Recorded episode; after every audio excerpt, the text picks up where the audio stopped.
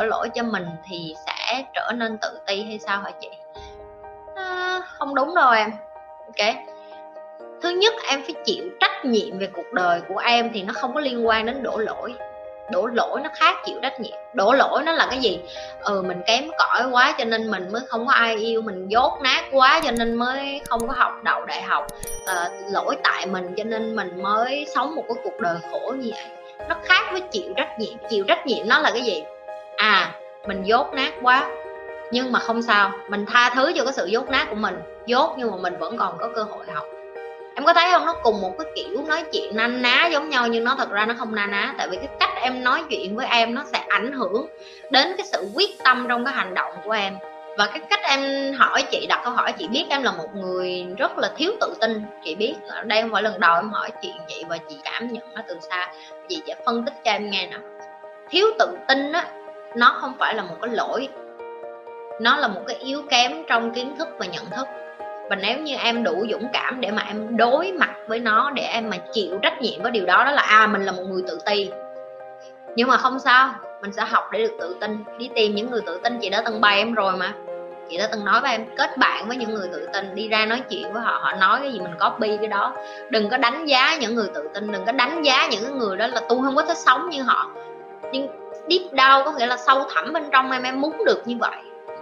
Em muốn được sống với những người đó. Em chỉ đang giả tạo, em chỉ đang xạo với chính em, nhưng em còn không nhận diện được là em đang làm cái điều đó, bởi vì cái tôi của em nó bảo vệ em bởi cái điều đó. Nó nói tự tin như người đó là không tốt, sống như người đó là không tốt, sống như mày là tốt hơn bởi vì sao? Chị đã từng bày rồi. Cái tôi nó có hai mặt nó có cả mặt tốt, nó lẫn mặt xấu. Có cái mặt mà nó nhấn chìm những người mà người ta tự sát luôn, em có biết không? Thì bởi vậy nên chị mới nói. Em phải em phải là người đủ dũng cảm để chịu trách nhiệm về cái tư duy của mình. Ở đây không có đổ lỗi, mà ở đây là chịu trách nhiệm. Chị đâu có dùng từ đổ lỗi đâu. Chị dùng từ chịu trách nhiệm mà. Chịu trách nhiệm đó là cái gì? Ngày mai chị có một con cúng chị đưa cho em em phải chịu trách nhiệm nuôi con chó đó, đúng không? Em không có được đánh nó, em phải cho nó ăn, em phải dắt nó đi ị, em phải dắt nó đi bác sĩ. Đó là chịu trách nhiệm. Còn đổ lỗi, tức là em sẽ quay qua em nói với chị là tại chị đưa cho em con chó mà bây giờ em phải nuôi nó, em không có thời gian, em phải đi học, em phải thế này, em phải thế nọ. Đó gọi là đổ lỗi. Nhưng mà chịu trách nhiệm là khi chị đưa cho em một cái điều gì đó, em nói với chị là à chị, em sẽ làm điều đó tại vì nó sẽ là một phần của cuộc đời của em. Giống như chuyện có con vậy á, chị chịu trách nhiệm cho con của chị chứ chị không có đổ lỗi cho chồng chị là bởi vì chồng cũ của chị mà chị có con. Em thấy cái sự khác biệt chưa? Cái cách mình dùng từ, cái tư duy của mình suy nghĩ và cái cách mình nói chuyện nó ảnh hưởng rất là lớn đến cái hành động của em. Chị lặp lại lần thứ ba rồi đó, cùng một từ đó. Tại sao bạn hay áp đặt cái suy nghĩ của bạn vào người khác? Để trả lời cho cái câu hỏi này thì mình muốn quay lại với lại những cái vấn đề mà mình hay phân tích cho các bạn, đó là khi bạn còn nhỏ á những cái kiến thức của bạn hay những cái suy nhận nghĩ của bạn á nó được ảnh hưởng từ cái sự giáo dục của gia đình bạn bè hoặc là những cái người thân hoặc là những cái người kế bên bạn mà bạn không hề biết cái điều đó. Vậy thì những cái điều đó nó ảnh hưởng như thế nào đến việc bạn trở thành người lớn? Ok bạn cứ nghĩ là lớn có nghĩa là à chị em ờ, bây giờ 18 19 tuổi rồi theo uh, luật của Việt Nam thì em đã là công dân Việt Nam rồi em đã là người lớn rồi nhưng mà mình sẽ nói cho các bạn nghe là người lớn nó không có quy định bằng cái chuyện là bạn tuổi bao nhiêu. Mà nó quy định cái mức độ trưởng thành ở bên trong cái não của bạn cái nhận thức của bạn, cái kiến thức của bạn và cái tâm hồn của bạn nó là bao nhiêu. Thì khi mà bạn lớn lên với một cái miếng gương bể, Nhi thích cái ví dụ này, tại vì Nhi mới, Nhi học được cái ví dụ này và Nhi thấy nó rất là dễ hiểu cho nên Nhi sẽ cho các bạn. Tại sao Nhi thích sử dụng cái cái ví dụ về cái miếng gương bể này? Tại vì các bạn phải hiểu nào khi mà bạn đi ra đường bạn nhìn nhà hàng xóm bằng cái miếng gương bể của cái cửa sổ nhà bạn bạn sẽ luôn cảm thấy nhà hàng xóm có vết nứt, tức là trời, cái nhà đó sau gương bể và không bao giờ sửa cái cửa sổ. Rồi bạn cứ ý kiến về cái điện đó lặp đi lặp lại, hoặc là có một cái chuyện cũng ná ná như vậy, đó là bà vợ bà cứ phơi áo quần hàng ngày và bà cứ nhìn qua cửa sổ và bà nói với chồng, bà than phiền với ông chồng cả một tháng trời về cái chuyện là nhà hàng xóm dơ ghê á, ngày nào cũng phơi áo quần mà thấy cái ga giường màu trắng mà thành màu xám như vậy mà không có giặt tử tế. Thì đến một ngày bà thức dậy bà mới nói với ông chồng là ô anh ơi, nhà hàng xóm cuối cùng người ta cũng đã giặt cái ga giường tử tế rồi thì ông chồng mới nhìn bà vợ nói là không có, sáng nay anh mới lau cửa sổ nhà mình thôi cái đó để nhắc nhở các bạn là cái gì? Khi bạn lớn lên, tại sao bạn áp đặt suy nghĩ của bạn vào người khác? Bởi vì bạn chính là cái người phụ nữ đó. Bạn luôn nhìn cuộc đời qua cái miếng gương dơ, bạn luôn nhìn cuộc đời qua cái miếng gương nứt. Bạn luôn nhìn cuộc đời qua những cái tổn thương lúc nhỏ mà mình đã mang theo và bạn áp đặt điều đó lên tất cả mọi người. Ví dụ như nhi, lúc nhỏ nhi cũng mắc cái sai lầm như vậy, đó là nhi sinh ra ở trong một gia đình là không có hạnh phúc và đổ vỡ. Nhi không còn tin vào tình yêu và Nhi không còn tin vào gia đình nữa. Nhi lớn lên trong một cái tuổi thơ đó là đối với Nhi là gia đình hạnh phúc là không có thật, tình yêu là không có thật, hoặc là đại loại là những cái suy nghĩ ấu trĩ và nông cạn và thiếu hiểu biết như vậy khi mà nhi còn nhỏ. Bởi vì sao? Bởi vì nhi mang cái lớp kính bụi đó, nhi mang cái lớp kính gương vỡ đó để nhi ra nhi nhìn cuộc đời. Nhi sẽ không bao giờ nhìn thấy một người đàn ông nào tử tế hết và nhi sẽ không bao giờ nhìn thấy tương lai của nhi sẽ kết hôn, sẽ có con, sẽ hạnh phúc được hết. Bởi vì nhi mang theo cái tấm gương vỡ đó thậm chí cái lúc đó nhi còn ấu trĩ tới nỗi nhi còn đánh giá những cái người phụ nữ mà ly hôn, hoặc là bỏ gia đình, hoặc là người đàn ông mà bỏ gia đình đó là những người xấu.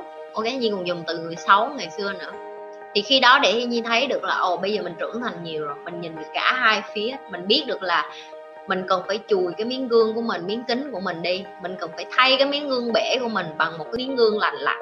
Nếu mình không có một cái miếng gương lành lặn thì hãy đi mượn của một ai đó cái miếng gương lành lặn để mình nhìn cuộc đời tại vì có những người người ta được may mắn hơn mình, người ta nhìn cái cuộc đời rõ ràng hơn, tinh tươm hơn và cái minh chứng cho cái điều đó đó là họ có một cái cuộc sống mà bạn nhìn người ta, bạn thấy, ủa, anh ơi, làm sao anh sống nhẹ nhàng, thanh thản được vậy? Anh bày cho em với. Chị ơi, làm sao chị sống nhẹ nhàng, thanh thản được vậy? Chị bày em với. Làm sao mà hạnh phúc được như vậy? Bày em với. Thì đó là cái mà Nhi phân tích cho các bạn, tại sao bạn đi ra đường, bạn áp đặt suy nghĩ vô người khác bây giờ làm sao để thay đổi cái điều đó đây chị? Các bạn hỏi như, như vậy đó. Chị làm sao bây giờ em thay đổi cái tư duy em không áp đặt cái suy nghĩ của em với người khác? Hãy bắt đầu suy nghĩ đến chuyện chùi cái miếng gương dơ nhà bạn. Hãy bắt đầu thay đổi cái miếng gương bể nhà bạn. Nó không phải là một chuyện ngày một ngày hai. Nó bắt đầu bằng cái chuyện nhận thức. Tức là bạn nhận thức được là à mình ra đường mình rất là tiêu cực. Mình cũng là một phần của những cái người mà tham gia trong cái công cuộc làm cho cái xã hội nó tiêu cực hơn vậy thì mình làm sao để nó trong sạch, để cho nó tích cực lên đây? Tức là như đã nói đó, nếu các bạn không nói được một cái điều gì tốt thì đừng có mở miệng luôn. Cảm thấy như mà muốn mở miệng mà giúp ai đó một bài, ai đó muốn phân tích một cái gì đó mà bạn, chính bạn còn nghe cái điều đó, bạn cảm thấy nó ấu trĩ, ngu ngốc và tiêu cực thì không nên chia sẻ. Hãy đi tìm hiểu những kiến thức, hãy đi tìm học những cái người mà cho bạn những cái điều tích cực và bổ ích và bạn hiểu được hoặc là mượn cái tấm kính của họ để mà sống nhờ, sống nhờ vả cho đến khi mà bạn đủ tự tin bạn sống với cái miếng kiến đó của bạn. Ok, cái gì nó cũng copy được hết, sống tích cực nó cũng copy được và nó là một cái sự chọn lựa giờ bạn đã hiểu là tại sao bạn hay áp đặt suy nghĩ của bạn vô người khác, thì bây giờ hãy để ý đến cái điều đó. Hãy để ý đến cái tuổi thơ của mình, hãy để ý đến cái quá khứ của mình, để ý đến cái ký ức của mình. Như không nói ở đây là các bạn đem nó theo cái cuộc sống của bạn như đang nói bạn để ý để bạn biết được là cái hành vi ứng xử của bạn, cái cách bạn cư xử, cái cách bạn nhìn cuộc đời. Thậm chí cái cách bạn giao tiếp, hay là bạn nói chuyện với một ai đó, hãy để ý tới cái điều đó tại vì bạn sẽ thấy tại sao người này cũng một cái câu nói, cái cách người ta nói chuyện khác với mình. Tại sao mình nói chuyện kiểu này, tại sao người ta nói chuyện kiểu đó, tại sao mình thích cái cách họ nói chuyện như vậy? Mình có nên học cái cách họ nói chuyện hay không? Mình có thể áp dụng cái cách họ nói chuyện vào trong cái cuộc sống của mình hay không? Vân vân và vân vân. Và đó là một trong những cái cách để bạn nhận thức ra được là à mình có một cái tư duy tiêu cực và mình áp đặt suy nghĩ tiêu cực của mình vào người khác. Và các bạn nên cẩn thận, tại vì nếu như bạn không có nhận thức được điều đó nó sẽ đeo bám bạn và làm cho bạn khổ cả cuộc đời. Khổ cả cuộc đời ở đây đó là sao? Tức là nhi đang phân tích cái chuyện là bạn càng về già bạn càng không biết bạn bướng bạn càng không biết bạn bướng ngu. Hoặc là bạn càng không biết là bạn uh, sĩ diện hoặc là bạn sống gia trưởng á bạn sẽ ảnh hưởng đến những người xung quanh đặc biệt là những người yêu thương của bạn. Gây ảnh hưởng rất là nhiều. Cảm ơn các bạn đã coi cái vlog của Nhi và Nhi sẽ gặp lại các bạn trong những cái video kế tiếp của Nhi. Và các bạn đừng có quên là like,